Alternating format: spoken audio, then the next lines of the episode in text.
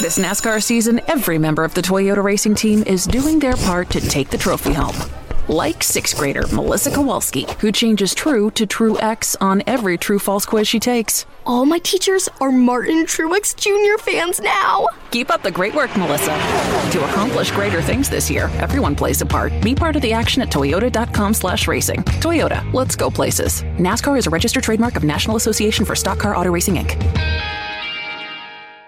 NASCAR season is here, and everyone on the Toyota racing team is doing their part to perform at the highest level. From driver Ty Gibbs to amateur musician Russell Viper, who's working on the perfect pre race pump up track for the team. Start those Camrys up! Yeah! To accomplish greater things this year, everyone plays a part. Be part of the action at toyota.com slash racing. Toyota, let's go places. NASCAR is a registered trademark of National Association for Stock Car Auto Racing, Inc.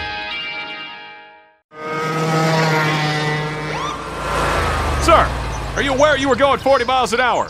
This is a residential area. Sure, but I'm on my lawnmower? Wait, am I getting a ticket? No, I've just never seen anyone top 9 miles an hour on one of those bad boys. And mow their entire lawn in 30 seconds? What got into you? Well, I did fuel up at Sunoco this morning. At Sunoco, we know how to fuel peak performance. We've been doing it for American racing for over 50 years. Fuel your best. Well, listeners, in case you didn't get enough sports today, here's an ad break that'll tell you how to watch even more sports. YouTube is the new home of NFL Sunday Ticket. And if you sign up now, you'll get our lowest full season price of the year. Just go to youtube.com slash Spotify offer to get $100 off NFL Sunday Ticket. Watch your favorite teams out of market Sunday afternoon games, exclusively on YouTube and YouTube TV. All right, enough about sports. Go get more sports. Terms and embargoes apply. Offer ends June 6th. No refunds. The following is a production of the Motor Racing Network, the voice of NASCAR.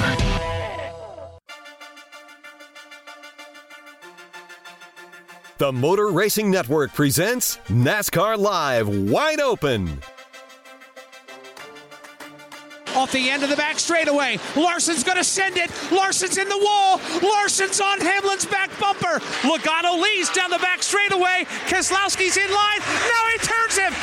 Team Penske cars crash. Keselowski is up in a ball of flame. NASCAR Live Wide Open is brought to you by Toyota. For the latest Toyota racing information, visit toyotaracing.com. Now, here is your host, Mike Bagley.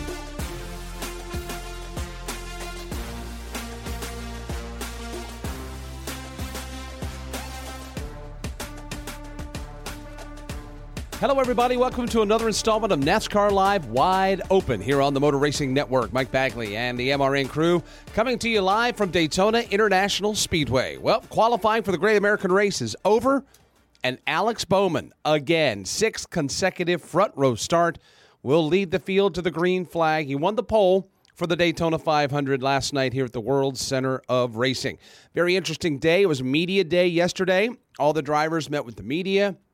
We chatted with all the drivers that are in the Daytona 500, and now we get down to brass tacks. Thursday, the duel. Friday, the truck opener. Saturday, the ARCA and Xfinity opener. And then, of course, Sunday, the Daytona 500. Motor Racing Network will have the call of all of it. We'll refresh the broadcast schedule for you coming up here in just a few moments. So, with all this going on down here, and by the way, if you're not coming to Daytona, we miss you, number one. Number two, you're missing out on some great weather. Temperatures are going to spike in the upper 80s on Friday, going to taper off to like the mid 70s, maybe mid to upper 70s on Sunday for the 500. It is a beautiful time down here at Daytona in what will be a sellout and capacity crowd for the Great American Race on Sunday. Speaking of the Great American Race and Sunday, we embarked upon an exercise recently with NASCAR Cup Series drivers and the Daytona 500. We asked what one word they would use to describe the Daytona 500. Here's Tim Catalfamo. I think if I could choose one word to describe the Daytona 500, I'd say one word for the Daytona 500. Daytona 500, one word. I think the, the word I would use is one word. It is hard to describe anything in just one word, much less something as complex as the Daytona 500. The event that kicks off NASCAR's season every year is the sport's biggest race. Winning it, or coming up just short, can help define a driver's legacy. And that's just in terms of the race's meaning. The 500 itself is among the most unique on the schedule, featuring edge of your seat racing and twists and turns which would envy the best soap opera writers. Despite the difficulty of this task, describing the Daytona 500 in one word is exactly what we asked the best drivers in the sport to do, with the caveat they could explain why they chose the word they did. The responses greatly varied and highlighted the driver's history in the big event. While there weren't many repeat answers, two former champions of this race, Austin Dillon and Denny Hamlin, both agreed on the word prestigious. Prestigious, because it's their biggest race of the year, uh, one with the most history. Prestigious, I think, is a great word for it. Um, it's just a special place, you know, when you roll through there and we drive through the tunnel. I get excited every year because I know that there's a shot to becoming a champion of an event. You know, when you're you don't get to say that. There's only two opportunities a year. You know, the championship at the end of the year, and then the Daytona 500. Kevin Harvick has won the Daytona 500, while Kyle Larson came up just short in 2017. The California drivers focused on the size of the event and how the Great American Race is nothing if not big. Big, because it is our biggest race, our biggest moment and the biggest biggest part of our NASCAR history lives in Daytona. So there's just there's really nothing about the Daytona 500 that's not big. Big, like it's a big deal. You know, the Daytona 500 is the biggest race of the year, uh, most prestigious race of the year, one that everybody wants to win. So yeah, it's just a big deal. The Daytona 500 is one of the few things left on the racing bucket list for Kyle Busch.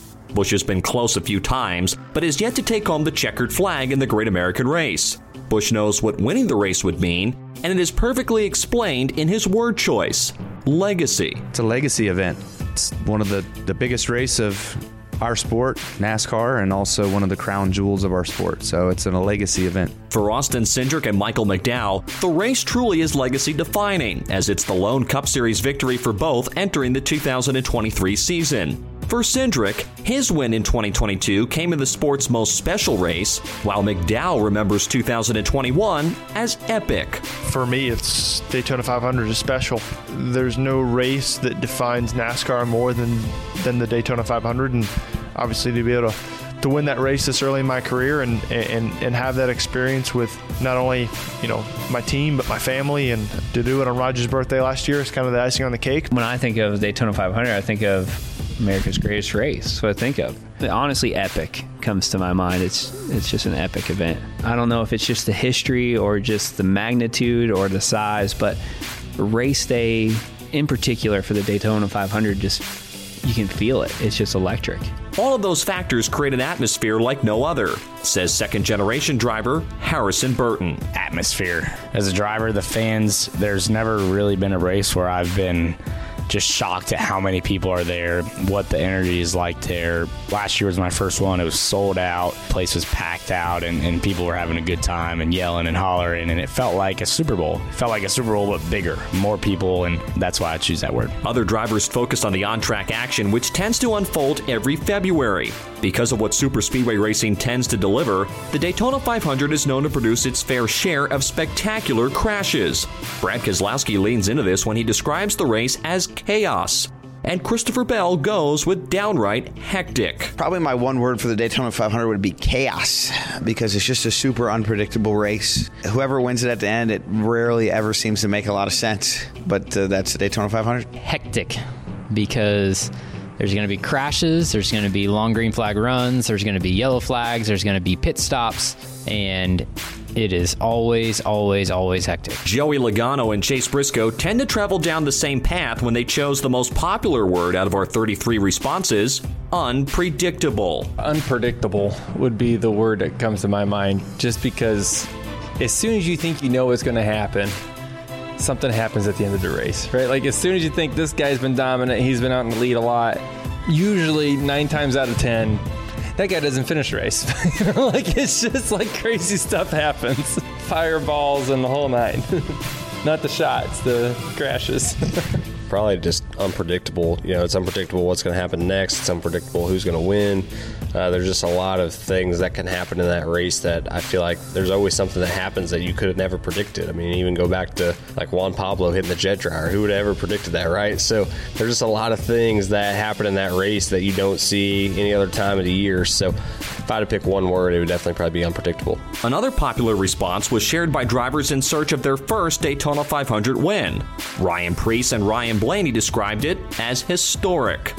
Historic? The reason being is, you know, myself growing up a racer and, and watching the Daytona 500, it, it's part of history, right? It's it's our number one, it's our Super Bowl of NASCAR. So, any driver when they when they enter the season, they want to go and win that race. Historic.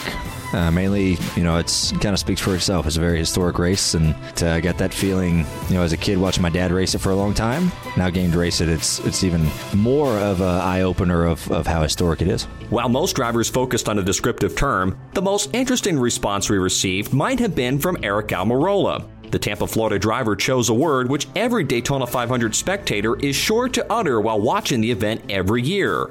Wow. Wow.